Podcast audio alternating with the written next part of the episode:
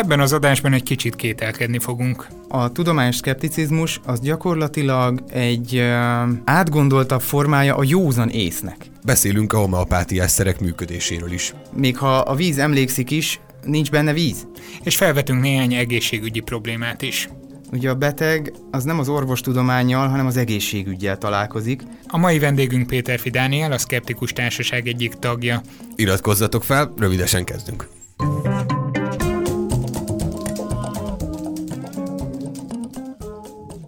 Sziasztok, én Habci vagyok. Én pedig Robi Laci. És egy olyan téma nem lesz, amit nagyon sokan kértetek. Lett volna? hogy felcsillant a szemed. Nem, hát nagyon sokan szoktátok azt kérni, akár amikor a felmérést csináltuk, akár e-mailekben, hozzászólásokban, hogy miért nem foglalkozunk áltudományos témákkal. Ja, igen, igen. Ugye, hogy elővehetnénk a chemtrailt, meg ilyeneket, de én nem tudom, nekem ez a megközelítés annyira nem a szívügyem, mert hogy valahogy úgy látom, hogy most oké, okay, beszélhetünk arról, hogy miért hülyeség az aurafotózás, vagy uh, miért nincs valóság alapja annak, hogy chemtrailekről fé- fényképeznek, mit csinálnak, uh, permeteznek, permeteznek minket. minket a gyíklények. Mert ezzel szerintem azok, akik hallgatnak minket, totál együtt ér- egyetértenek, és akkor most annak nem látom sok értelmét, hogy megveregessük a saját vállunkat de lehet, hogy van, aki másképp gondolkodik ebben a témában. És megveregetni a vállunkat szívesen? Péter Fidániel, a Skeptikus Szövetség egyik tagja. Szia! Szervusztok, Péter Fidániel vagyok, Skeptikus Társaság. Társaság, úristen! Úgy megkérdeztem, az elején sikerült elbaltálni. Milyen szövetséget mondtam? De hát sok ember lépett szövetségre egymással, hogy létrehozza a Skeptikus Társaságot. Így van, igen. Hát um, egy kis különbség valóban a tevékenységünk között, hogy a tudomány népszerűsítés és az áltudományok lebuktatása között nincs ugyan éles határvonal, de azért mégis egy kicsit más irány, hogy arról beszélünk, hogy mi az igazság, vagy arról, hogy mások mit gondolnak annak, és miért nincs igazuk. Ú, mi az igazság? Hát miben mi? Hát... De hogy, hogy lehet meghatározni azt, hogy mi az, amit elfogadunk igaznak, és mi az, amit esetleg vékonyabb jégnek határozunk meg, és óvatosabban lépünk rá. Ez egy folyamatosan fejlődő dolog, ez a e, tudományos módszertan, alapvetően ebből indulunk ki.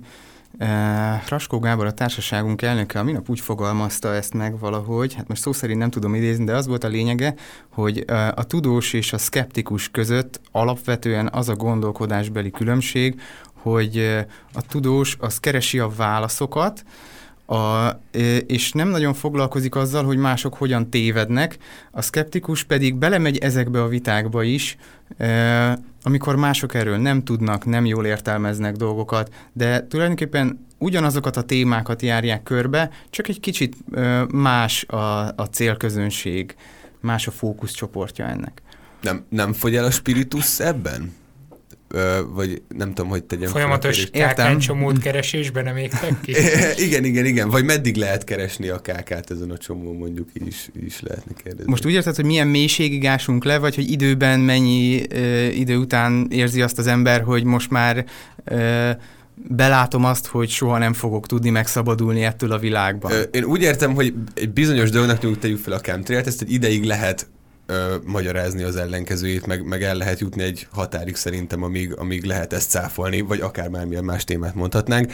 Ö, és egy idő után már nem nincs hova tovább ezeket lebuktatni, vagy még tovább magyarázni, hogy ez nem jó, így, így gondolom. Azért a gyakorlati részéről nem feledkezünk meg, tehát hogy nézzük azért, hogy a közvélemény hogyan változik. Mennyire inkább elhiszik, vagy inkább nem hiszik el általában az emberek. Az nem várható el, hogy valami, ami egyszer így szányra kapott tévhitként, áltudományként, az gyökeresen és teljesen, véglegesen ki legyen írtva bármikor is. Mindig marad valamennyi követője. Uh-huh. Ők a meggyőzhetetlenek, tehát uh, struc politikát folytató emberre nem lehet vitázni.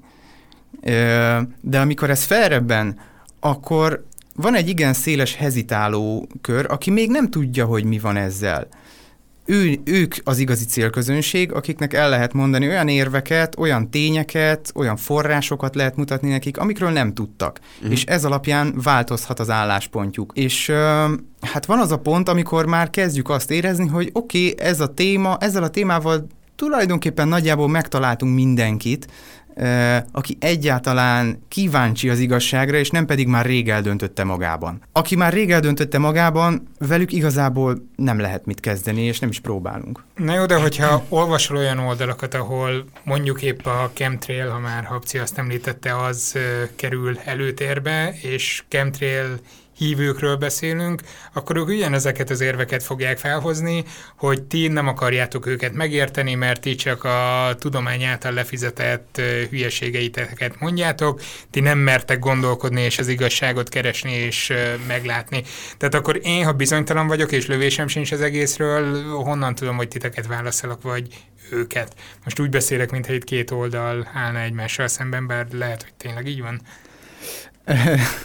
Hát a chemtrail az szerintem pont az a példa, ami Magyarországon gyakorlatilag kifújt. Tehát ha most megnézzünk egy chemtrailes tüntetést, a legutóbbit, hát többen voltak a gúnyolódók, mint a tüntetők. Ez tényleg így volt, egy számjegyű volt a tüntetők száma, és két számjegyű volt a, a gúnyolódók száma. Tehát én azt gondolom, hogy ez az a szint, amire már nem érdemes lemenni, hogy, hogy még rúgjunk bele a földön. Oké, okay, most mielőtt megkérdezném, hogy akkor mik a kúrens témák, amit érdemes lehet esetleg cáfolni, a trendi vagy a, a trendi áltudományok. Hogyan, vagy, vagy minek tulajdonítjátok azt, hogy mondjuk egy időben volt egy felfutása ennek a chemtrailes mizériának, majd pedig lesengett. A ti munkátok ennyire hatékony, ti szeditek szét ennyire aktívan ezeket a dolgokat, a sajtóval való együttműködésetek jó, vagy egymástól független események neten belátják az emberek, hogy tényleg nincsenek gyíklények? Na ez egy nagyon fontos kérdés, és mi is sokat gondolkoztunk rajta, hogy hogyan tudnánk igazán lemérni ö, a hatását a tevékenységünknek, és a helyzet az, hogy nagyon nehezen, ö, mert mindig csak olyan közvetett faktorokhoz férünk hozzá, amiknél amiket sok minden más is befolyásol, és nem tudjuk ezt az összes faktort egyszerre mérni, tehát inkább csak merjük remélni, hogy van erre annyi hatásunk, ami elbillenthet valamit. Ha, Te, tehát akkor lehet, hogy szkeptikus társaság nélkül is lecsengere mondjuk a kemtről? Lehetséges, nem kizárt. Nem lennének szkeptikusok, hogyha nem mondanák, hogy Nem ez kizárt, nem kizárt egyébként. Nem, tehát nem merjük azt mondani, hogy ez miattunk csengett le, olyan példát biztosan tudnánk mondani, hogy valakiről tudjuk, hogy az elején hezitált, és aztán meghallgatott minket is, meghallgatta a másik oldalt is, és minket választott. Micsoda Tehát konkrét példák vannak, de az, hogy általában a társadalomra vetített hatása e, milyen mértékű, ezt nem tudjuk ennyire exaktul mérni. És akkor, eddig nem sikerült. És mik azok a témák, amik mostanában pörögnek itt? Vagy ami ellen a szkeptikusok mostanság föllépnek? Oltás ellenesség az egyik, ami még a mai napig nem csengett le, sőt most ugye a most uh, küszöbön álló kötelező vététele a bárányhimlő elleni védőoltásnak ez újra egy kicsit felkorbácsolta ezt a témát. A, homeopátia tartja magát, továbbra is nagy érdek, főleg az egészséggel kapcsolatos hmm. dolgok azok, amik igazán húzó dolgok, illetve vannak még olyan dolgok, amiknél én úgy látom, hogy igazán még bele sem csaptunk. Az még egy következő dolog lesz, tehát hogy de vannak a horizonton olyan dolgok, amik még eddig nem jöttek elő, de gondoljátok, hogy ez előjövőben foglalkozni Igen, kell és majd. nagyon is köztudatban levő dolog, csak az nincs a köztudatban, hogy nincs tudományos alapja például az akupunktúrának. Ugye Boldogkői Zsolt ezzel sokat foglalkozott, ő nem a szkeptikus társaság tagja, de hát van vele egy kapcsolat természetesen. Ő foglalkozott ezzel, és megjelentetett cikkeket erről, de én nem látom, hogy a köztudatban akár csak többségében az emberek azt gondolnák, vagy, vagy elhinnék, felfognák, hogy ez egy ez egy megfoghatatlan misztikum, amire épül. Sokszor azt sem tudják, hogy itt nem arról van szó mondjuk, hogy megszúrok egy pontot, és annak valami biofizikai hatása van, hanem teljesen spirituális energiákat társít mögé maga az akupunktúra háttere, és Szerintem ez még a jövőben egyszer berombanhat jobban a köztudatba, és talán nem biztos, hogy pont ez, de szerintem fog még előkerülni ilyen téma, ami már ott van, csak még nem lett eléggé kibontva. De ha azt nézzük, hogy mondjuk az akupunktúránál elsősorban mondjuk a placebo hatás felelős azért, hogy, hogy tényleg jobban érzi magát utána a páciens, akkor nem lehet esetleg célszerűbb ezt, vagy azokat, akik ezt igénybe veszik ebben a idézőjebben boldog tudatlanságban hagyni, hiszen hogyha tudják, hogy itt úgy sincs semmi hatása, akkor úgyse fog működni, ha pedig legalább nem borzoljuk a kedélyeiket azzal, hogy semmi értelme annak a kezelésnek, aminek aláveti magát, akkor aláveti magát, hisz benne, elérjük a gyógyulást, és mindenki boldog. Igen, ez a placebo etikája gyakorlatilag, amit most feszegetsz, ez egy gyakran előkerülő kérdés. Az a veszélye ennek, hogyha még a kezelő sem placebóként tekint a kezelésre, akkor nem fogja mérlegelni azt, hogy mi az a pont, amikor már érdemesebb lenne bizonyított eljárások és placebon túlmutató specifikus hatású kezelések felé fordulni. Tehát ha valakinek fáj valamije, és ez nem egy mondjuk egy lábtörésből, vagy lőcsebből, vagy ilyesmiből adódik, hanem tényleg csak ez a nehezen meghatározható eredetű fájdalom. Lőcsebb, arra... tudod, azért elég, eléggé elharapóznak ezek a viták. most csak azt akar, most az, a, a szélsőséges példát persze, akartam persze. direkt mondani, az volt a lényeg, hogy a, a fájdalom van az egyik legnagyobb hatása a placebónak. Van az, amikor érdemes a placebót alkalmazni, ugye a, a kémiai alapú fájdalomcsillapítóknak azért tudjuk, hogy hát nem mellékhatásoktól mentesek, tehát a fájdalmat ugyan csillapítja, de túlzásba is lehet vinni, meg már kis dózisban sem olyan egészséges ezeket szedni, mértéket kell tartani. Hogyha valakinek egy placebo hatás is tudja hatékonyan csillapítani a fájdalmát, akkor érdemes ezt alkalmazni. De ha mondjuk vakbélgyulladása van, vagy valami még súlyosabb dolog, akkor nem tűkkel kell szurkálni, bele fog halni, hogyha elmulasztja a kezelést, és a kezelője nem fogja elküldeni orvoshoz, mert ő hisz abban a módszerben, hogy a tűkkel, most nem biztos, hogy éppen a vakbélgyulladásra ajánlják, de hogy a tűkkel meg lehet szüntetni olyan dolgot, amit egyébként nem lehet, és nem pont akupunktúrával kapcsolatban, de hasonló áltudományos megközelítéssel híres emberekről is tudunk, akik belehaltak. Például Steve Jobsnak legjobb tudomásom szerint gyógyítható rákja volt, csak ő nem a bizonyíték alapú orvoslást választotta, és meghalt. És ez a, ez a közvetett veszélye annak, amikor valaki az úgymond nem ártalmas, de nem is használó medicina felé fordul, hogy elmulaszthatja a hatásos kezelést, és ez akár súlyos is lehet. Egy rövid szünet után innen fogjuk folytatni a beszélgetést Dániellel. Ezt az adást a Patreon előfizetőink mellett a Merat támogatta. Az a mérnöki cég, amely már 1997 óta vezető gyógyszeripari, bioenergetikai és vegyipari vállalatok automatizálási igényeire nyújt teljes körű megoldást. Ha érdekes villamosmérnöki programozói vagy technikusi feladatokra vágysz, keresd fel honlapjukat, ahol további információkat és karrierajánlatokat találsz. www.merat.hu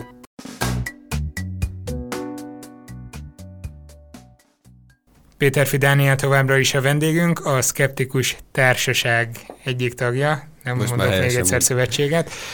És ott hagytuk abba a beszélgetést a szünet előtt, hogy a placebo hatásnak milyen vagy placebo hatással milyen átfedések lehetnek itt a ti munkátokban, orvosok munkájában, de honnan tudja mondjuk a beteg azt, hogy kiben kellene ilyen szempontból megbíznia? Tehát ki lesz az, aki autoritás igényel fogod fellépni, ki lesz az, aki megbízható forrás lesz? Ezt azért kérdezem, mert szoktam hallgatni a kocsiban, a rádióban az egyik műsort, nem mondom melyik rádió, ahol rendszeresen visszatérő vendég egy orvos, egy homeopata orvos, aki folyamatosan tök jó és tökre befogadható tanácsokkal látja el a hallgatókat, illetve beszél arról a területről, amivel ő foglalkozik, és engem rádióhallgatóként speciál teljesen meggyőzéshitelesnek tűnik az, amit ő elmond. Nagyon jó kis eset, tanulmányokat vesz elő, és szépen lefekteti az utat a homeopátia felé. Ez egy kialakulóban levő dolog, azt hiszem itt egy kicsit újra formálódik ez az orvos-beteg, egészségügy-páciens viszony, ugyanis ideálisnak azt gondolnánk nyilván, hogy elmegyünk az orvoshoz, és bízhatunk abban, hogy az elérhető legjobb kezelést fogja javasolni.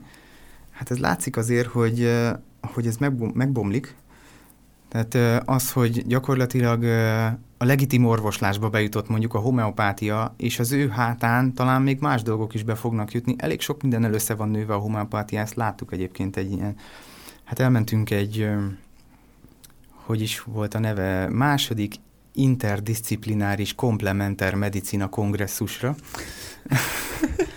amit a CEDH, a Magyar Homeopatáknak valamilyen szervezete azt hiszem, hogy nemzetközi ez a szervezet, csak ennek a magyar vonulata szervezte az egész kongresszust, de hát csak úgy kb. 40%-ban szólt homeopátiáról, és sok minden egyéb is jelen volt, amik csupa alternatív medicina.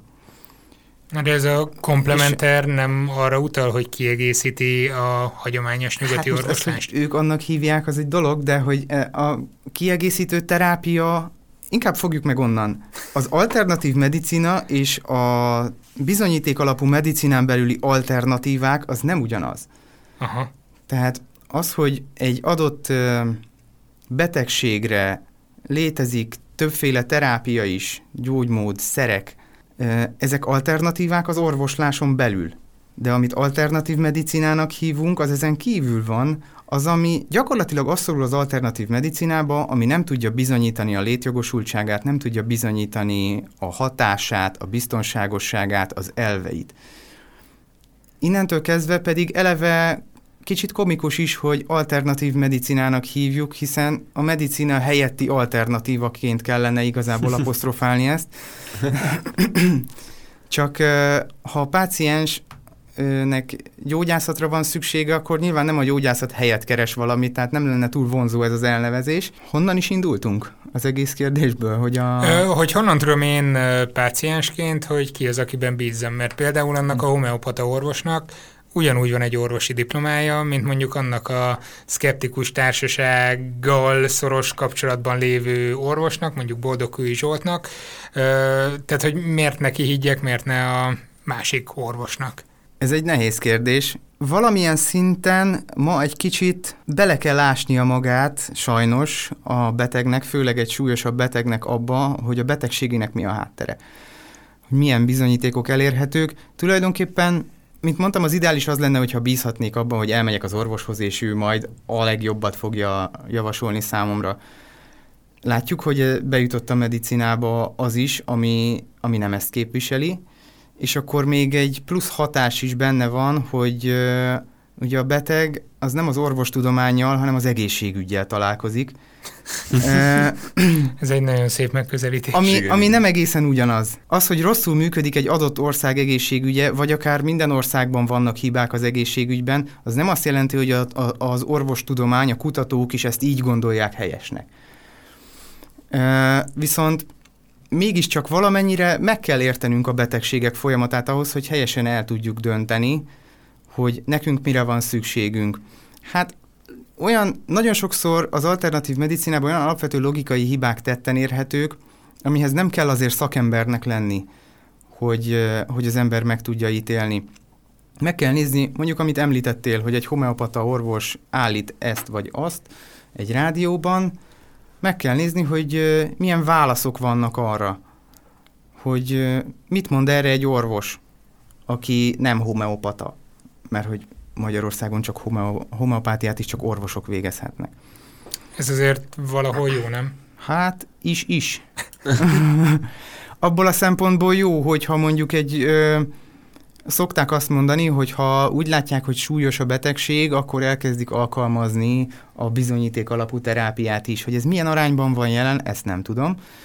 De másrészt meg megvan az a negatív hatása, hogy végeredményben egy hitelt ad az orvosi köpeny és a doktori cím a homeopátiájának ezáltal. És ez meg nem Egy fél mondatban most azt foglaltad össze, amit én próbáltam meg az előbb két percben megkérdezni, de oké, okay, ez, a, ez a kérdés. Nekem lenne egy kérdésem, ha már Laci kérdezte ezt a kinek higgyünk dolgot. A szkeptikus társaságnak nem feladata egy kicsit irányt mutatni, mondjuk, vagy nem tudom, kicsit hihetőbbé tenni a bizonyított alapú orvoslás mondjuk ebben a példában a másikkal szemben, illetve csináltok, vagy milyen dolgok vannak, amiket tesztek ez ügyben, vagy ez ügyében egyáltalán, hogyha léteznek ilyenek? Vagy hogy segítetek ezen? Dehogy nem, hát a, a weboldalunkon is vannak erre cikkek, saját magunk által is, meg forrás megjelölésekkel is, van egy rendszeresen tartott nyílt klubestünk, havonta egyszer meghívunk általában nem a társaságon belülről, de néha a társaságon belülről is előadót, különböző témákban. Ugye Habci, te is voltál nálunk. Igen, igen, igen, igen, csak ezek kezdtem meggondolkodni, aztán nem jutottam szóhoz. Pont a homeopátia kapcsán beszéltem. És ez egy, ez egy teljesen Több nyílt... egy éve volt. Igen. Ez egy teljesen nyílt klubest, amit főleg a Facebook oldalunkon, illetve hírlevélben szoktunk meghirdetni. Hát hírlevélben nyilván csak azt, aki erre feliratkozott, azt értesítjük. A Facebook oldalunkon is eseményt szoktunk írni erre. A, a nyár kivételével minden hónap második kedjén, úgy emlékszem második kedjén tartunk egy klubestet a Kossuth klubban, és ez teljesen nyílt körű, bárki jöhet, díjmentes, és meghívunk egy szakembert egy adott témában, és ő tart egy előadást. Ezek gyakorlatilag tudományos értékű előadások, de igyekszik azért az előadó felkészülni arra, hogy ez nem egy szakmai kongresszus, tehát valamilyen szinten közérthetőnek kell lennie. Ezeken például lehet tájékozódni akár a homeopátiáról is. Van a Facebook oldalunk is, ott is szoktunk erről megosztani információt.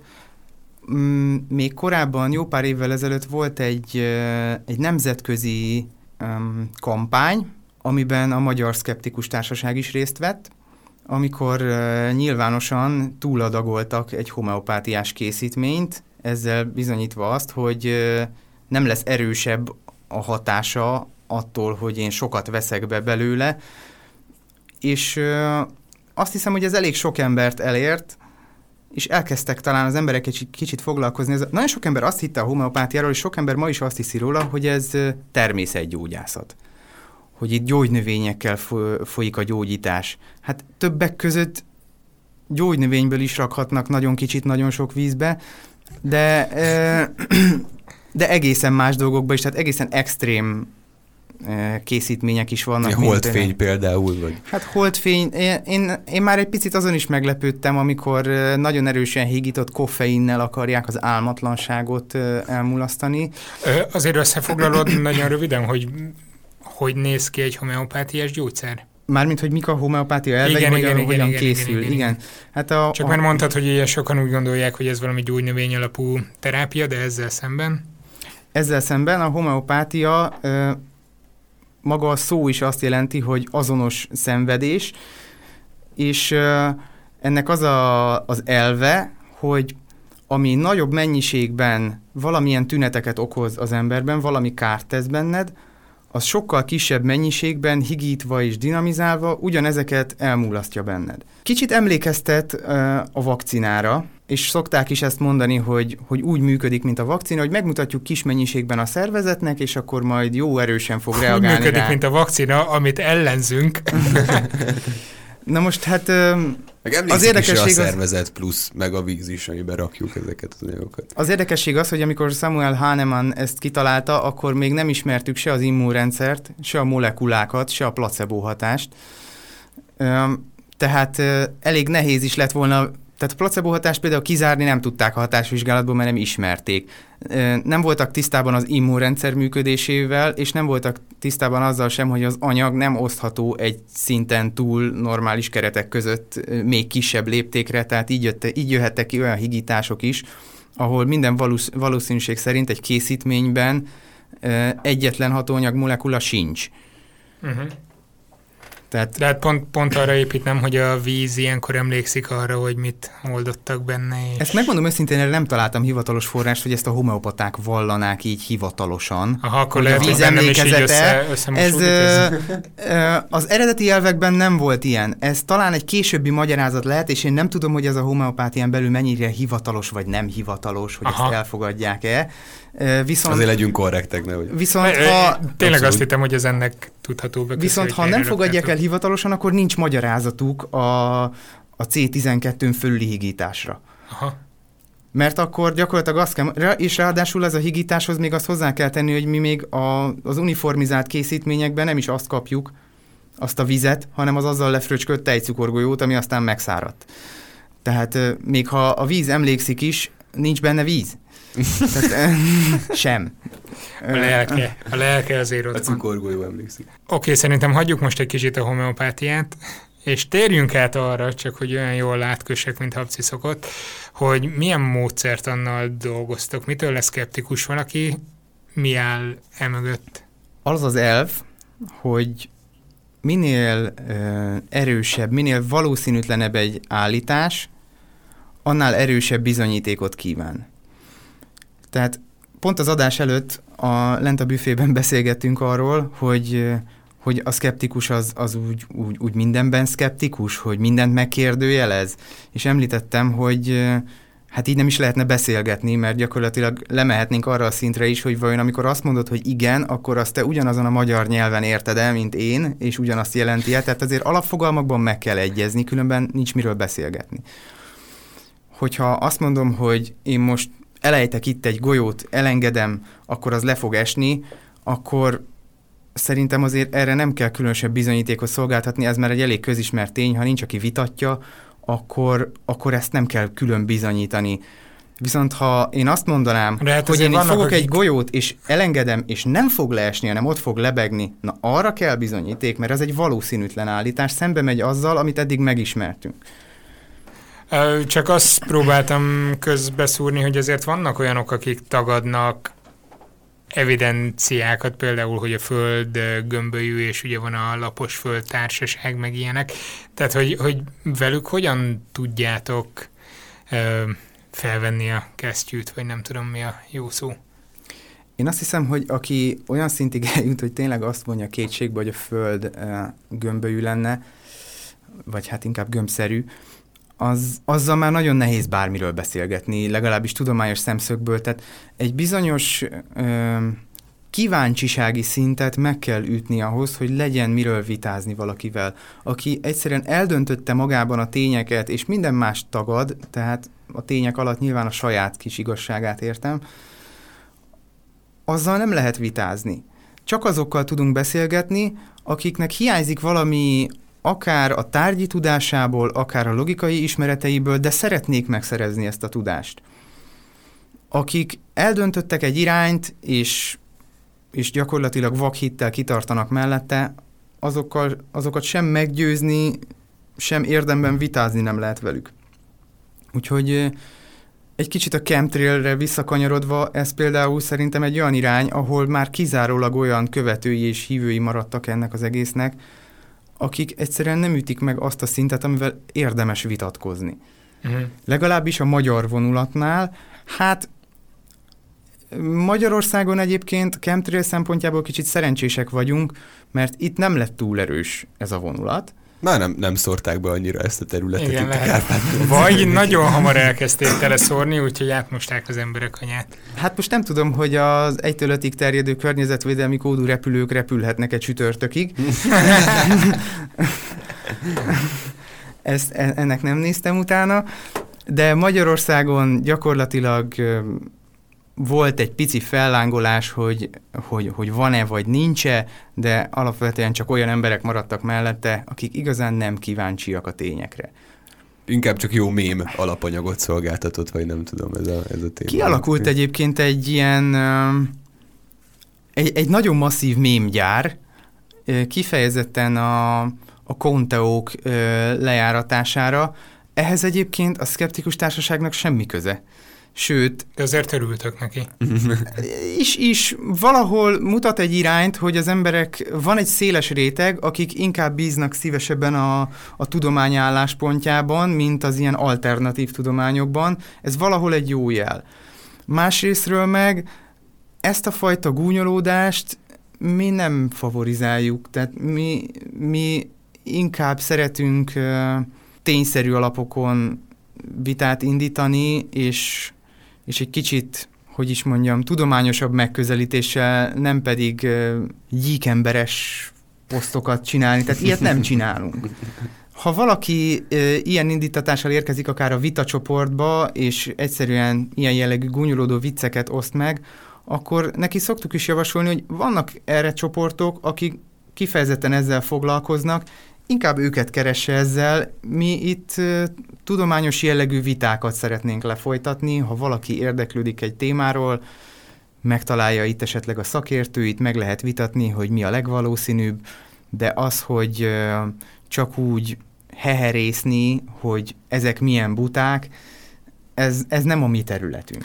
Ez nem egy, nem vezet egy elefántcsontoronyba való bezárkózást? Ezzel egy picit visszakanyarodnék a szkeptikus társaság előtörténetéhez. A szkeptikus társaságnak valamilyen szinten a jogelődje volt a tényeket tisztelők társasága, ez egy mhm. sokkal-sokkal régebbi szervezet.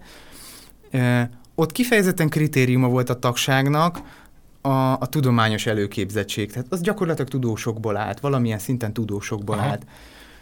Ott nem is nagyon volt tagfelvétel mások közül.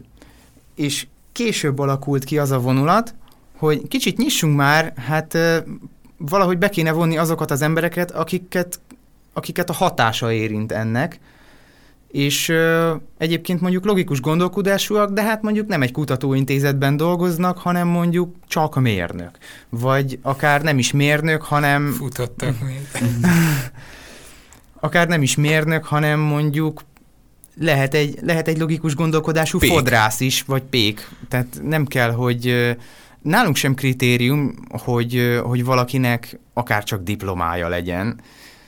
Tulajdonképpen lehet jelentkezni a társaságba, sőt, ezt szeretném is megemlíteni, hogy alapvetően nem szakembereknek vagyunk hiány, hanem aktivistáknak, aktívabb, tevékenyebb fiataloknak, főleg fiataloknak, akikre lehet alapozni egy olyat, hogy mondjuk, mit tudom én, kimegyünk a, a szigetre, és akkor megszólítják az embereket, hogy hallott-e erről vagy arról, szeretne esetleg egy tesztet kitölteni, lemérni a tudását, hogy mit tud akár a globális klímaváltozásról, akár a homeopátiáról, asztrológiáról, voltak ilyen tesztjeink, és Hát össze tudtuk szedni végül is a létszámot, de úgy azért kellett matekozni, hogy minden napra legyen kint megfelelő mennyiségű ember. Még az se elég vonzó, hogy a szigeten lehet kint.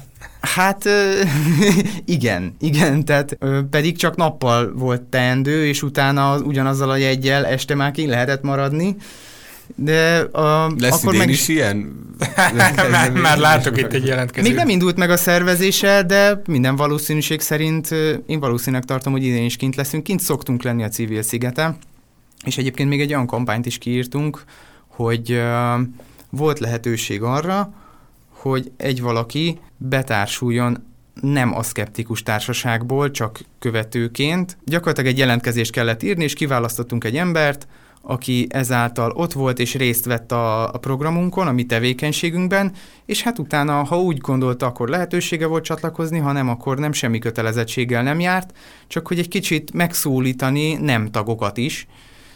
Kell, hogy nyissunk, és főleg a fiatalok felé, mert minél idősebb az ember, annál kevésbé hajlamos a paradigmaváltásra, az alapvető paradigmaváltásra legalábbis nagyon nehezen. Úgyhogy az lenne a jó, ha már fiatalkorban meg lehetne fogni az embereket, hogy egy gondolkodásmódot átadni, amiből aztán úgy is ki fog jönni az, hogy mi az áltudomány és mi a tudomány. Ennek az egyik módszere az, amit ti csináltok, hogy közvetlenül a tudományt közvetítitek. A másik módja pedig az, hogy felhívni a figyelmet arra, hogy amivel eddig nem foglalkoztál, mint tudomány, azzal nem csak azért nem foglalkoztál, mint tudomány, mert még nem jutottál el addig, hanem mert nem is tudomány. Jöjjön most a hírkvíznek az első fele. Tudományos lesz? Az biztos, úgyhogy utána folytatjuk a beszélgetést. Elkezdem Te én kezdesz? akkor. Igen, Jó. az első kérdéssel. Pszichológia lesz a téma. 3-2 eddig az állás egyébként habciavára, amit nagyon-nagyon zokon veszek. Igen, szeretném megtartani ezt a kis lépéselőnyt. Pszichológusok a Cambridge Egyetemen a káromkodásnak különféle aspektusait, idevágó aspektusait vizsgálták. Azt már régóta lehetett tudni, hogy a káromkodás düvel vagy valami felfokozott érzelmi ö, reakcióval is összefügg, amik általában negatívak, de most egy pozitívat is sikerült felfedezniük, Na. valami más ö, dologgal. Tehát, aki többet káromkodik, az A. Kevésbé hajlamos hazudni, őszintébb. Öm, ezt egy olyan példán igyekeztek bizonyítani. Hát elég, elég őszinte érzelem, amikor valaki a újjára csap aztán. Ö, igen, igen, igen. Ők más példát hoztak. Donald Trumpnak egy-két beszédét ö, még a kampány időszak alatt ö, nézték meg, ami, ami tartalmazott ilyenféle káromkodásokat, és ezt állítólag a szavazók hitelesebbnek gondolták, tehát őszintébbnek vélik ezt Jó, a de figurát, az, hogy aki... ők hitelesebbnek vélik, az nem jelenti azt, hogy őszintébb is. Hát nekik őszintébbnek tűnik. Ja? Uh-huh. Um, B. Eddig azt gondolták, hogy ezt, vagy a káromkodás általában az alacsonyabb intelligenciájú emberekre jellemző jelenség, de kiderült, hogy valójában nem. Csak elcsalta Hillary Clinton. Tehát ő egyszer nem káromkodott, tehát tényleg van három millió illegális bevándorló, aki megváltoztatta a szavazás Igen, eredményét. igen, igen, igen. Reméljük ezt hallgatják a. Trumpék. Oké, Most már ez biztos. Feltéve, ha ez az igaz, persze. És C pedig, hogy fogékonyabbakká hát fogékonyabbak olyan tudományok iránt, mint a matematika vagy a fizika, mert az agynak olyan területei aktiválódnak káromkodás közben, amik az ilyen számítási, kognitív folyamatokhoz is kapcsolódnak. Az a baj, hogy egyiknél se káromkodott el, én nem tudom, hogy melyik volt az igaz. Nem szabad. Vagy szabad? Én egyébként volt egy idő, én nem káromkodtam alapból, viszont volt egy idő, amikor nagyon-nagyon sokat káromkodtam, egy nagyon stresszes időszakban. Pont, amikor mi meg összeismerkedtünk. Igen, lehet, ez, ez lehet, hogy ennek az oka. És Habci figyelmeztetett, aki azért ö, oda tudja mondani a frankót, ö, és teljesen leszoktam róla. Úgyhogy mostanában Igen, szinte ezt egyáltalán nem, valóban nem. nem beszélek Nem, nem, csúnyán, és nem használok csúnya szavakat. De Ö, akkor vajon okosabb vagy? Vagy őszintébb? Vagy jobban tudsz számolni? Ez egy nagyon jó kérdés, mert igazság szerint mindegyiknek látnék alapját, kivéve talán annak, hogy a reál beállítottságú emberek káromkodnának többet, mert itt nem nagyon látok így kapcsolatot, de szerintem az őszintébb. Biztos a Trump miatt gondolod. Nem, nem Trump miatt, de valahogy, valahogy ezt jobban össze tudom kapcsolni azzal. Jó, sajnos igaz. Ó, egyenlítettem, 3-3 akkor az állás. Gyorsan Sajnos igen. Regisztrálom is. Ezt gyorsan elmondom még, mert kíváncsi voltam, hogy ez a kísérlet hogy zajlott, vagy hogy nézték ezt meg. Két része volt, az elsőben 200 akárhány résztvevővel egy olyan tesztet töltöttek ki, amiben le kellett írják a kedvenc szitok szavaikat, és azt is, hogy miért szeretik ezt használni, utána pedig egy hazugságtesztet Aha. töltöttek ki, és az jött ki, akik nagyobb számú káromkodás könyvtárral rendelkeztek, vagy nem tudom, azok kevésbé hazudtak ezen a teszteken. Ez volt egy része, amit a Facebookon végeztek kutatást, több mint 75 ezer embernek nézték meg az ilyen szociális interakcióit, és azt látták, hogy akik többet káromkodnak, azok gyakrabban használnak olyan nyelvi ö, fordulatokat, elemeket, amik az őszinteségre utalnak. Most majdnem Na, mondtam, hogy hát ez, Ez nagyon jó, nagyon jó. hogy őszintének hasson, de ez tényleg jó, érdekes. No, én ugye mindig történelmi eseményekhez kapcsolódó kérdéseket hozok. Az egyik mindig az adott hét csütörtökéhez, a másik pedig a szombatjához kötődik, mert hogy csütörtökön van az, amikor a Patreon hallgatóink először hozzájuthatnak az adáshoz, szombaton pedig ö, közzé tesszük mindenki számára őket. Úgyhogy jöjjön a január 26-i dátumhoz kapcsolódó kérdés. Lássuk. 1907. január 26-án született Bécsben Seje János, vegyész, orvos, endokrinológus. Ismerem. Mi az, Vagyis endok- mi az endokrinológus magyarul? Ilyen miri- mirigyész. Váladéktan. Vá- váladéktanász, tehát belső elválasztású mirigyekkel foglalkozó szakember. Ő Komáromban nőtt fel, Kanadában élt és kutatott, ugye ő a stressz életannak a apja. Tehát előtte lehet, hogy nem stresszeltek az emberek. De ő az, aki, aki lefektette az alapjait a stressz élettannak, ami egy nagyon-nagyon-nagyon fontos kérdés a, az élettanban, és éppen ezért erősen vitatható, hogy ő miért nem kapott Nobel-díjat, holott felterjesztették rá. Bunda volt.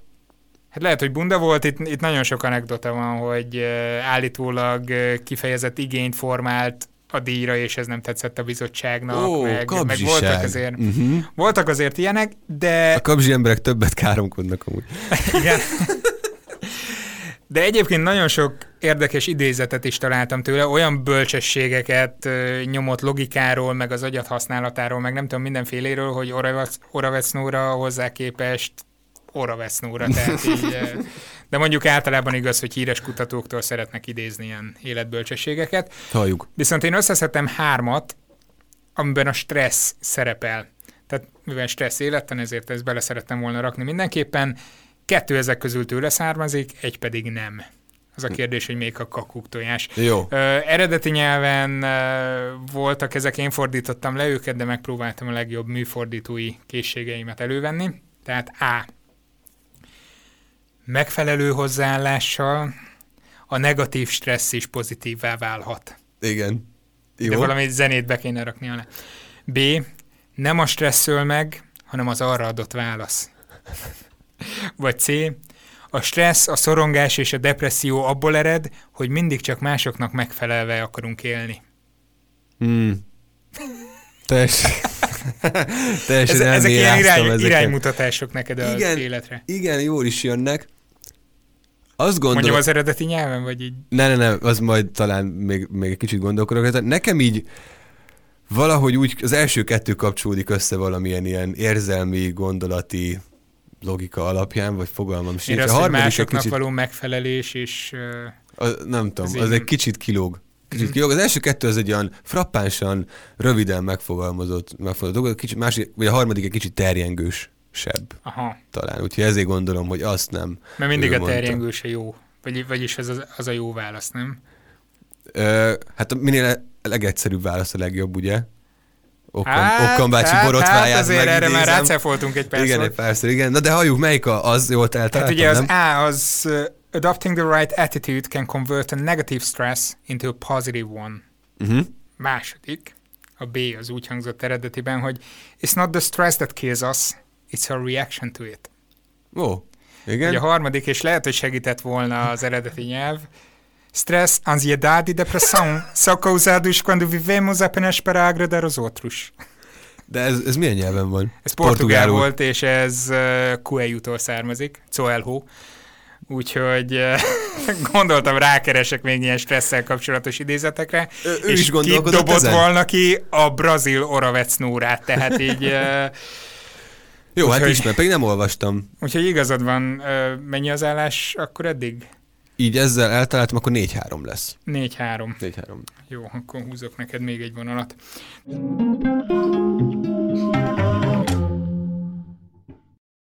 A hírkvíz előtt ott hagytuk abba, hogy um, például a szigeten is jelen volt a szkeptikus társaság tavaly, vagy pár Tavaly éve. és tavaly előtt tavaly is. előtt is, és valószínűleg idén is fognak menni, de most egy kicsit beszélgetünk arról is, hogy a társaságban az élet hogy néz ki, hogy kerestek álhíreket, meg hogy, hogy működik az egész. Van egy álhírkereső csoportotok, aki folyamatosan a netet vizslatja, és keresi a különböző fórumokban, hogy hol bukkan fel az, a butaság. Nem kell, hogy álhírkereső csoport legyen, van egy belső levelezési listánk, és uh, Bocsánat, hát mi nem álhír, áll tudományos hír. Mm, álhírrel és áltudományos hírrel is foglalkozhatunk. Um, alapvetően mindenki egyénileg keresi ezeket, de hát aki már csatlakozott a társasághoz, azért azok zömében olyan emberek, akik erre fogékonyak, tehát nagyjából százan vagyunk. Ebből mindig lesz olyan, aki, aki rátalál egy hírre, aminek jelentősége van, és egyszer csak valaki be fogja dobni a levlistára. Általában ez elég hamar meg is történik, minél nagyobb jelentőségi a dolog, van, hogy perceken belül ott van, és akkor eldöntjük, hogy ezzel mit kezdjünk, elraktároz, ha éppen nincs konkrét teendő, vagy nem tudunk mit tenni konkrétan, akkor csak elraktározzuk magunkba az információt, de az úgy körbeér azért úgy társaságon belül. Ezen felül van ugye a vitacsoport, ott zömében nem a szkeptikus társaság tagjai vannak, bár a szkeptikus társaság üzemeltetés vannak jelen tagok is, de valamennyire onnan is átjutnak azért, tehát annak meg azért van 3600 tagja körülbelül Mhm. most. Tehát ennyi emberből mindig lesz, aki észrevesz egy, egy új hírt, be fogja dobni, ez milyen érdekes, vajon lehet-e belőle valamennyi igazság legalább, ha nem, akkor miért nem, ha igen, akkor mennyi, és ezzel, ezzel el is jutott hozzánk, ha magunktól nem találnánk rá. Ezt jó, hogy mondtad, hogy van-e benne valamennyi igazság, mert azon gondolkoztam, miközben ezt fejtegetted, hogy van vajon azon vitanálatok, hogy ez vajon áltudománynak számít, vagy, vagy elfogadható? Bármilyen hír? Hát Hogy szerintem... mondjuk az egyik orvos azt mondja, hogy "Á, ez, ez egy, nézzük meg, hogy milyen kezelési gyakorlat, meg kutatási profil áll le mögött a módszer mögött, a másik meg azt mondja, hogy tök fölösleges ezzel foglalkozni, mert süt róla, hogy áltudományos marhaság. A vitacsoportban felvetődik néha olyan téma is, ami nem is igazán áltudomány, hanem inkább tudományos határterület. Na most ott azért úgy viszonylag egy időn belül el szoktunk jutni addig, hogy amíg ezt a tudomány sem döntötte el, addig mi, pláne akik nem vagyunk a terület szakértői, hogyan tehetnénk. Tehát van, ez, van az a pont, amire azt mondjuk, hogy értjük, hogy nem bizonyított egyiknek az állítása sem, de ez egy tudományos vita, nincs tudományos konszenzus a kérdésben, ezt mi, ha csak nem valamelyikünk egy avatott szakértője annak a szakterületnek, nem fogjuk tudni eldönteni, de még ha az is egyedül, ő akkor sem fogja tudni eldönteni, ha az egész tudományos világ sem tudta még. Uh-huh. Ezt meg kell tudni állapítani. A, a szkeptikus társaságba, mint szervezetbe már ilyen kérdés legalábbis kifele kommunikálva nem szokott eljutni, hogy ezt elkezdjük vitatni, ami tudományos határterület. Olyan viszont adódhat.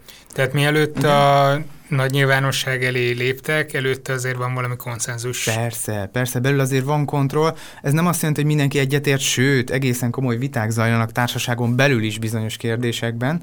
Én jobban kétlem, mint te. Szkeptikusabb vagyok, mint te. amikor az egyik hoz egy kutatási eredményt erről, a másik az ellenkezőjéről, és akkor melyik az erősebb, ilyen előfordulhat természetesen. Nincs, uh, hogy mondjam, parancsba adva, hogy mit kell gondolnia a szkeptikus társaság minden egyes tagjának egy dologról, tehát ilyen nincs, ilyenről nincsen szó. Ha már egy hivatalos közleményt adunk ki, és volt ilyen, abban azért úgy mindenki egyetért, ami abban le van írva.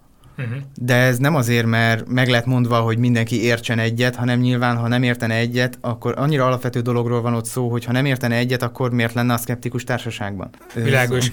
Viszont amikor befut hozzátok egy áltudományos hír, vagy valami hasonló, ez engem továbbra is érdekel, hogy hogyan próbáljátok meg azt szétszedni, hogyan zajlik egy ilyen vita, mert arról beszéltél, hogy rengeteget vitatkoztok, meg egymásnak estek, meg minden, de mik azok az elvek, amik mentén ilyenkor nézitek a dolgokat? Gyakorlatilag a tudományos módszertant igyekszünk követni, csak a szakterületi ismeretek hiány szokta valaki bedobni, aztán aki már válaszol, annak lehet, hogy vannak szakterületi ismeretei, remélhetőleg vannak. A legtöbb témában azért meg is lehet találni a szakembert, ha nem is a téma közvetlen szakértőjét, de valamilyen rokon szakterületet. Például a minap olvastam, hogy az emberi szem felbontó képessége 576 megapixel, és hát én ezzel szemben szkeptikus voltam, mondom, ez olyan nagyon-nagyon soknak tűnik nekem, és egy kicsit utána járnék, hogy mégis mit tud, és az első határ, amit találtam, az az volt, hogy hát összesen nincs ennyi csap és pálcika az emberi retinán, tehát már, már itt megbukott a történet. E, és akkor pont az alelnök válaszolt, az egyik alelnök, a, aki biofizikus kutató, és ő is segített utána járni, hogy a, a gangliómákból mennyi megy a, a, a, a szemből az agyba egyáltalán, és milyen eloszlással vannak a csapok és pálcikák, hogyan függ ez esetleg mondjuk a, a fénymennyiségtől, színlátás, kontrasztlátás, stb milyen a szögfelbontása, mekkora az éles terület, stb. És az jött ki, hogy hát igen messze áll a valóságtól az 576 megapixel, mert ha csak az optikai részét nézzük, akkor szemenként... két szemünk van. akkor szemenként, ezt mondom, szemenként olyan 6-10 megapixel maximum, de ebből szemenként úgy egy megapixel továbbítódik az agy felé, már ha ezt egyáltalán lehet megapixelesíteni, de mondjuk vegyük úgy, hogy hogy egy-egy bitnyi adat. Akkor a szemünk több, kevesebbet tud, mint egy Mobilunk. mobiltelefon első kamerája? Ez így van. Ez, ez több, Mennyit mint valószínű, hogy így van. Az agyad? Ez több, mint valószínű, hogy így van, csak ugye a, az emberi szem nem fényképet készít, hanem igen gyakran pásztáz, hogy mondjuk egy monitort nézze. Próbáld meg egyszer, hogy egy olyan átlagos távolságról megnézel egy monitort, és olvasol rajta valami szöveget, és közben, miközben átfókuszálnál máshova, eltekintenél más irányba a monitoron, el tudod olvasni a jobb felső sarokban, hogy mi van írva. Na várjál, most Nem tudod oda megyek a monitorhoz, addig tartsd a frontot. Ide ülsz, jó? Tehát gyakorlatilag nincs az éles látó Tehát tartományodban. Most átjöttem Habci eh, mikrofonjához, mert hogy eh, itt ugye látom a monitort. Mit kéne csinálnom? Hát mondjuk válasz ki, van ott valami szöveg, mert én innen nem látom a Hát monitort. van, igen, van itt a van itt szöveg. Villog a recording felirat, Laci. Villog a recording felirat. Közepetáján látsz valami szöveget? Pont a közepetáján nézem a... Jó, és akkor most próbáld meg úgy, hogy továbbra is azt nézed, nem Igen. mozdítod el a tekintetedet más irányba, Igen. a monitor szélén levő szöveget elolvasni. Ah, Tehát gyakorlatilag ott nincs Megbuktam. éles látó felbontásod, tehát a monitor felbontása Visszaülök. könnyen lehet, hogy nagyobb, mint a szemedé. aha, Mert hogy olyan területre esik a széle, amit nem látsz egyszerre, ahhoz oda kell nézned a szélére. kis krumplik vagyunk. Nagy aggyal. Nagy aggyal. De minek? Úgyhogy például ez úgy jött ki, hogy egyszerűen csak gyanúsan nagynak, na és hogy honnan indult nekem, miért, miért, lett, miért lett egyáltalán gyanús nekem ez a nagy szám, ami most terjed mémként, egyébként külföldről jött Magyarországra, úgy találtam a Még forrásokból. Én sem még. Ö, érdekesség megosztó oldalakon szokott ez lenni, Magyarországon is ott jelent meg. Imádom ezeket. Ö, az lett gyanús nekem, hogy ö, már itt 4K felbontásoknál járunk. Azt mondják, hogy fú, hát az már az emberi szemnél sokkal nagyobb felbontás. A 4K felbontás 8 megapixel.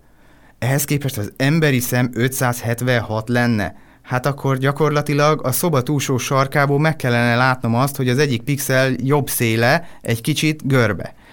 Ö, és hát azért ettől igen messze vagyunk, úgyhogy gyanús lett nekem, hogy ez olyan nagyon-nagyon nagyságrendi tévedésnek tűnik, és akkor így szépen felgöngyölítettük a biológiai, az optikai részét, hogy hogyan lehet, és gyakorlatilag az jött ki, hogyha a teljes eh, látószögünk tartományát az éles látóterünkkel végig pásztáznánk, tehát egy panorámaképet készítenénk, Aha. akkor azzal lehetne nagyjából egy ilyen felbontást elérni. Tehát az ember nem így lát, tehát nem, az nem igaz, hogy egy kép alapú, egy pillanatkép az 576 megapixeles. Hát ne legyünk számítógépek vagy okos telefonkamerák, ez a tanulság. Hát igen, illetve legyünk szkeptikusak mindig.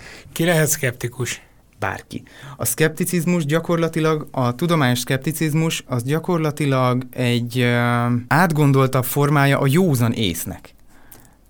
Amit józan paraszti észnek szokták, de nem, nem feltételez semmiféle Józan tudományos... paraszti ész csak flancosabb megfogalmazásban? Tulajdonképpen igen. Tulajdonképpen erről van szó, tényleg. Ez most lehet mosolyogni rajta, és meg is értem, hogy mosolyogtató, Hát, de meg. Ez tulajdonképpen komoly dolog. nem. Ö, valahol én is mosolygok rajta, hogy az ember eljut addig, hogy ezt felfogja, hogy tulajdonképpen arról van szó, hogy megpróbálunk megszabadulni a, a megerősítési torzítástól, az ilyen tipikus gondolkodási hibáktól, és csak ö, hideg fejjel próbálunk tekinteni egy problémára, akármilyen előképzettség nélkül, akkor ez maga a szkepticizmus. És hogy, ö, hogyha ez ilyen egyszerűnek tűnik, akkor miért mégis olyan kevés embernek szkeptikus a gondolkodása? De hát pont ez az, hogy az ember összességében nem egy racionális lény. Ez így van sajnos, és, és itt is mer- de, de miért sajnos? el- Tehát, hogy, hogy pont emiatt sokszínű a világ, pont emiatt viselkedünk úgy, ahogy viselkedünk. Nem biztos, hogy, vagy, vagy nem lehetséges az, hogyha mindenki nagyon racionálisan tudna gondolkodni, és mindig minden egyes tételben megkeresni az érvelési hibát, és próbálna ezeket korrigálni, akkor lehet, hogy egy tökélhetetlen világunk lenne. Hát ezt mondtam én is a műsor előtt, nem, hogy nem lehet mindenki szkeptikus a nem világban. lehet, nem is kell, de egy érdekes választ hallottam erről. Ugye egy szkeptikus azért valahol keresi a helyét is a világban, hogy mennyire lehetne élhető világot alkotni abból, hogyha mindenki így gondolkodna, mint én. Szerintem ezen azért sok ember elgondolkozik. És egyszer egy nagyon jó előadást láttam a TED-en, sajnos nem emlékszem az előadóra, ami arról szól, hogy milyen csodákat lehet találni a tudományban is, és micsoda színes dolog ez az egész. Tehát, hogy egy percig ne gondoljuk azt, hogy kifehéredett, bőrű, fehérköpenyes emberek görbült háttal ülnek egy lombik fölött, és, és nagyon unalmasan lögybölik, és akkor ez a tudomány. Tehát, hogy az űrkutatásban miket lehet felfedezni, micsoda csodákat látunk meg, meg amikor az ember ráébred arra, hogy az evolúció, az egész hogyan működik, micsoda komplex, és hogy, hogy fú, tényleg, és ez így ki tudott alakulni, és van olyan, hogy mondjuk egy szerv azért fejlődhet vissza a nem használattól, mert hogy minden közös erőforrásból dolgozik, tehát nyilván az lesz evolúciós előnyben, aki nem pocsékol el energiát felesleges szervekre. Ezekben nagy csodákat lehet találni szerintem, de ez persze nem jelenti azt, hogy mindenkinek tudósá kéne válnia, mindenkinek szkeptikusnak kell lennie, csak azt, hogy mindenki azzal foglalkozzon, amihez ért, és ha valaki nem választotta a tudományt, magáinak, akkor bízzon azokban, akik igen. Tudományos kérdésekben. Most megfogalmazódott bennem egy kérdés, miközben ezt mondtad. Van vallásos tagja a szkeptikusok társaságának? Vagy érdekes, a szkeptikus van. társaságnak? Van. Hát persze, van. hogy érdekes, úgyhogy e- ezt egy kicsit jobban is kifejtheted. Van, tehát ez nem egy kizáró ok, hogy valaki hívő. Úgy tudom, hogy korábban, még mielőtt én csatlakoztam volna a társasághoz, volt ebből belső megvitatás, hogy ez most legyen, ne legyen, egyáltalán foglalkozzon-e a vallás kérdésével a szkeptikus társaság. Az lett a megállapodás, hogy csak akkor, hogyha a, a vallás olyasmit állít, ami tudományosan vizsgálható és jelentősége van. Tehát öncélú valláskritika Meg kinek, nincs. kinek van jelentősége? Hogy milyen szempontból van jelentőség? Mondok egy példát. A egyes vallásos csoportok elutasítják egy bizonyos oltást, amit abortált magzati sejtvonalakból nyerik hozzá a vakcinát, vagy valamilyen adalék. Nem, azt nem tudom pontosan, hogy hogy készül az oltás, de abortált magzati sejtvonalak is vannak benne, és mhm. mivel ők elítélik az abortuszt hitük szerint, ezért nem hajlandóak elfogadni azt a fajta oltást. Ez egy tudományosan vizsgálható kérdés, és ennek társadalmi jelentősége van, hogyha egy csoport nem oltatja be magát, akkor ő csökkenti a nyáimmunitást a társadalomra. Tehát ez nem magánügy, nem egyéni meggyőződés kérdése, ez társadalmi érdek, ezzel érdemes foglalkozni, és ott lehet foglalkozni azzal is akár, hogy felvetni, hogy értem én, hogy te elítéled az abortuszt, de mivel nem mészárolnak le csecsemőket az oltás kedvéért, tehát ezzel nem járulsz hozzá az abortusz terjedéséhez, hogy te azt az oltást beadatod magadnak. Uh-huh. Uh, úgyhogy ez egy, ez egy olyan kérdés, ami bár vallásos irányból indult, mégsem teljesen vallási, és érdemes vele foglalkozni tudományos szemszögből, vagy logikai szemszögből.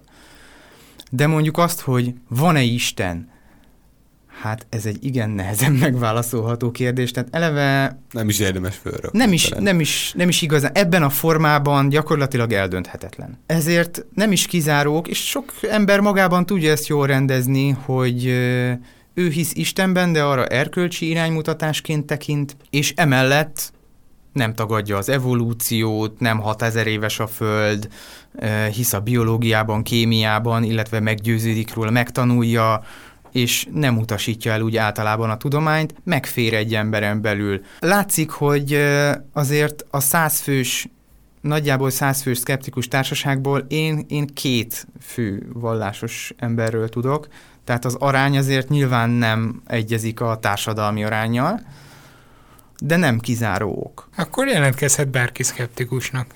Ha valakinek csak egy kevés ideje is van, hogy foglalkozzon vele, nincs egy olyan elvárás, hogy itt most folyamatosan minden nap szkeptikuskodni kell, és ott kell lenni a társaságban, hanem ha valaki azt el tudja vállalni, hogy egy napot megy a szigetre, meg egyébként egyszer ő hozza a kamera állványt a szkeptikus klubba, akkor már segített. Még az adás előtt beszélgettünk arról, hogy kikből áll a szkeptikus társaság, és hogy merre szeretnétek bővíteni. Erről mondanál pár szót a hallgatóknak is?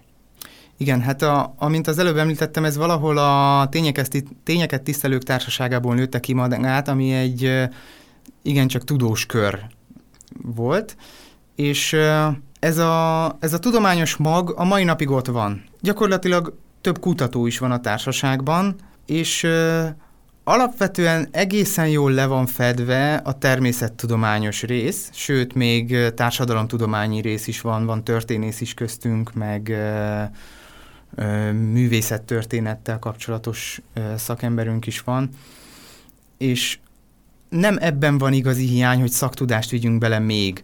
Ha esetleg az kevés lenne, ami társaságon belül van, azt meg lehet találni. Arra megvannak már az ismerősök is. Tehát ne, nehogy valakit azt tartson vissza a csatlakozástól, hogy én nem vagyok tudós. Inkább aktivitásra lenne szükség, aki, aki úgy egyetért az egész gondolatmenettel, de ő maga mondjuk csak annyit tud hozzátenni, hogy szervezi a klubestet, vagy, vagy posztokat ír az oldalra, információt gyűjt, telefonál, megkeresi, hogy hol lehet még esetleg kapcsolatot felvenni másokkal. Most ugye lesz majd a fazekas napok, ott, ott is meg fog jelenni a Skeptikus Társaság. Meghívtak minket, nagyon köszönjük nekik, és reméljük, hogy más iskolákkal is Na, itt fel fogjuk tudni venni a kapcsolatot. való kezdése Fazekas gimnáziumban. Igen, igen, igen, ez egy, ez egy igen fontos dolog, ez, és nagyon örülünk is neki egyébként, hogy különösen annak, hogy ők kerestek minket, és nem mi őket, ami egy ez például egy visszajelzés a, a mi munkásságunkról, hogy ezek szerint eljutott hozzájuk, és a, a levél alapján a diákok szavazatai ö, döntöttek, ők választották egyik előadó csoportnak a szkeptikus társaságot. Remélhetőleg ez folytatódni fog, és más iskolákba is eljutunk, és talán onnan is lehet esetleg fiatalabb ö, szimpatizánsokat, tagokat szerezni, akik akik akár egy videó elkészítésében tudnak segíteni, ha olyan van. Korábban volt még filmünk is, ami a YouTube-on elérhető, a, ami egy jó pár áltudományos kérdést megvizsgált, egy egészen hosszú film volt az üzemanyagok hatásfok növelésétől kezdve egy csomó mindenig és hogy ez az, ami egy picit úgy megcsappan. Talán, talán egy kicsit elfáradtak az emberek, az is lehet, hogy egy aktívabb réteg, mit tudom én, családos lett, és már nem ér rá annyira, kell az utánpótlás, akik aktívak. Akkor kedves hallgatók, menjetek szkeptikusnak, mi pedig köszönjük a beszélgetést. Én is köszönöm. Mi viszont még itt maradunk, ugyanis jön a hírkvíz visszavágója. És jöjjön most a második forduló, a visszavágó.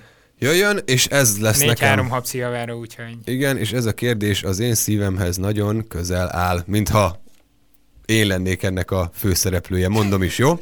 A Kalifornia Egyetemen... Most inkább nem mondok semmit. a Kalifornia Egyetemen pár szerintem ittas diákja azt találta ki, hogy sört akarnak csinálni a holdom. Jó, ez tényleg neked való. Um, olyannyira komolyan gondolják ezt, hogy egy indiai startuphoz, a Team Indushoz csatlakoztak, akik az idei Google Lunar X Prize-ra is neveznek egy pici holdjáróval. Jó. Mi pulit küldünk fel, ők meg... Egy korszúsört. Komlót. Az élesztő űrbéli vizsgálat egyébként nem egy ördögtől való dolog, hiszen hogyha sört is lehet főzni, akkor kenyeret is, meg egyéb más olyan dolgokat, amikhez ezek az élesztési folyamatok kellenek. De nem ez az első eset, hogy pia került a világűrbe. Melyik eset nem? Most elképzelem a kis lapos üveget ott. Be van rakva a szkafanderbe. Melyik eset nem történt meg az alábbiak közül? A. Buzz Aldrin kenyérrel és borral áldozott a hold felszínén az Apollo 11-es küldetésben. B. Egy japán viszkifőző cég hat mintát küldött fel a nemzetközi űrállomásra egy pár évvel ezelőtt, hogy megnézzék, hogyan viselkednek az űrben ezek az italok illetve C 2015-ben egy űrséta alkalmával kocintott két űrhajós, miután sikeresen megjavították a Discovery űrsiklót, és így tudtak csatlakozni a nemzetközi űrállomásra. De hol, bent vagy kint? Kint. Így. Ting. Na jó, de így felemelik a Nem, hát nyilván ez egy, nyilván ez egy, hogy is mondjam, szimbolikus kocintás volt, de volt náluk egyébként alkohol, amit később fogyasztottak el. Ha mondjuk szerintem odakint kijöntik, az fogalmam sincs, mi történik vele, szerintem gyorsan megfagy, aztán elszublimál. Valószínűleg valami ez, Szimbolikus igen. végül is ezt el tudom képzelni. Nekem nagyon gyanús ez a bor és kenyér áldozat kérdés, viszont viszont így kulturálisan valamennyire azért el tudom helyezni, hogy ilyen szimbolikus események vannak, mint például a kocintás, vagy a, Igen. Szerintem jelöljük meg a japánokat. Egyrészt japánok nem isznak viszkit, szerintem. Miért, miért, miért nem szakért küldtek igen, igen, igen. Uh, másrészt most hogy viselkedne az alkohol a világűrben, vagy miért? Tehát akkor, akkor már miért nem etanolt vizsgálnak, hogyha... Ja, Nem tudom. Tehát a viszki slúg nekem ki. jó. Sajnos nem. Mármint, hogy sajnos ez igaz, tehát ez megtörtént. A célja nem helyes, tehát azt én találtam ki, nem kocintottak miután megjav- megjavították egyébként, ez egy valós esemény volt, de nem kocintottak. Ö, Hát jó. De egyébként, hogy fel, fennakadtál egy picit a kenyér és bor, ö, ezt a sztorit állítólag a NASA nem szívesen szellőztette meg akkoriban, mert hogy ilyen vallási felhangok miatt ezt nem akarták, nem akarták ezért propagálni. Jó, akkor ezért nem hallottam róla, biztos. Tehát- Biztos, igen. Na jó. Hát igazság szerint a másik dátum az január 28-a. A világ történelemben tudományos szempontból a legérdektelenebb dátum szerintem. Tehát Semmi majdnem nem feladtam, történt. és azt mondtam, hogy inkább ö, mást hozok, mert egyszerűen semmit nem találtam. Senki nem született akkor, is senki nem meg. halt meg akkor, illetve ilyen, hogy a Jutaki Egyetem első, nem tudom, szerves kémia professzora beiktatása. Tehát, pff, tehát így nem, nem, nem volt ilyen, de ilyesmi szintű dolgok. De találtam valamit, ami nagyon stílszerű ehhez. Na, 1613-ban volt egy nagyon fura, már-már rejtélyes csillagászati felfedezés, vagyis inkább fel nem fedezés. Január 28-áról beszélünk. Galileo Galilei észrevett valamit a távcsövében, miközben a Jupitert kémlelte. ó, Az UFO. az állócsillagnak észlelt dolgot le is rajzolt a jegyzetei közé, egyébként máskor is megfigyelte ezt, de úgy tűnik, hogy nem kürtölte világgá, lehet, hogy jobb is. Az 1980-as években derült csak ki, hogy mi is volt az, amikor kutatók tüzetesebben átvizsgálták az anyagait. Uh-huh. Tehát a jegyzeteiben ott szerepel, De ez most egy valós dolog, amiről beszélsz. Abszolút nem, valós ja, jó, dolog. azt nem te találtad ki, kezdtem amiatt Csak, a, csak az a kérdés, hogy melyik ezek közül a legvalósabb. Ja, értem, Tehát jó. mi az, amit ő látott? Á, ez a Proxima Centauri vörös törpecsillag volt, ami egyébként hivatalosan, amit hivatalosan csak 1915-ben írt le Robert Innes, vagy Innes, nem tudom, skót származású dél-afrikai csillagász. Á. De ugye ő ennek nem tulajdonított jelentőséget, most nem mondom az egész sztorit, és éppen ezért nem is foglalkozott vele, csak berajzolta a pöttyöket. Világos. B. Ez a Neptunus bolygó volt, amit egyébként Johann Galle német csillagász fedezett fel, más csillagászok számításai alapján 1846-ban. Vagy C. Próbálom rövidíteni, ez nem egy csillagászati jelenség volt, hanem a távcsöve lencséjének volt egy 10 mm kis puklia, és ezt akkor vették észre, amikor elektronmikroszkópos vizsgálatnak vetették alá a lencséket, és a hupli elhelyezkedése és mérete miatt viszont csak egy adott szögből látszott a Aha. Torzítás, és később, ahogy ezt modellezték valóban, amikor abban a szögben pont egy akkora fényerejű objektumra irányították, akkor valóban ott körülötte megjelent egy kis maszat. Érdekes. Tehát A, egy valóban Proxima egy Centauri? csillagot a Proxima Centaurit látott először, a Neptunus bolygót látta először, vagy uh, lényegében Semmit. semmit nem látott, egy aberrációt látott csak. Hát ugye a harmadik választási lehetőség az kilóg abból a szempontból a sorból, hogy az egy nem egy, Meg az hosszú. meg ez hosszú.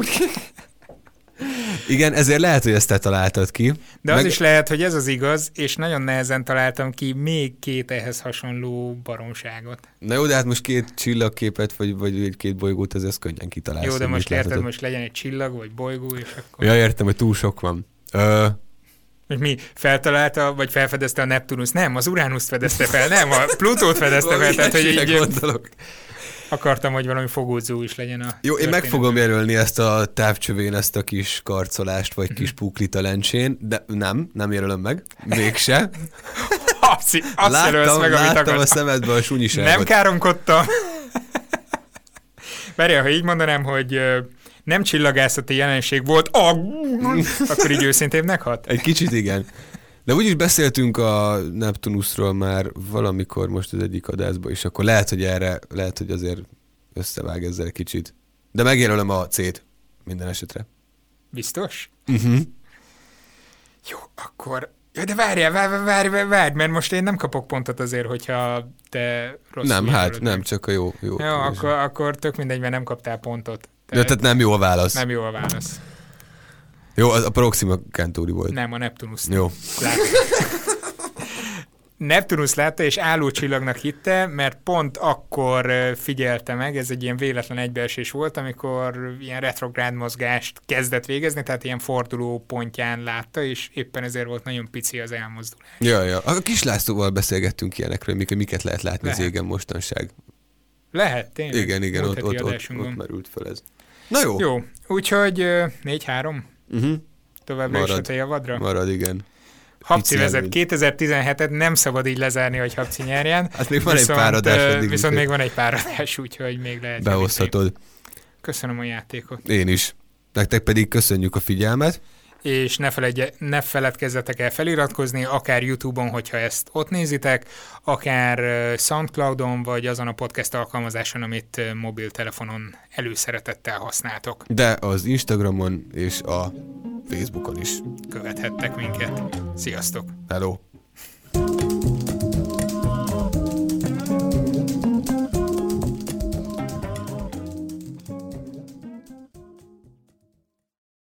Ez a műsor a Béton közösség tagja.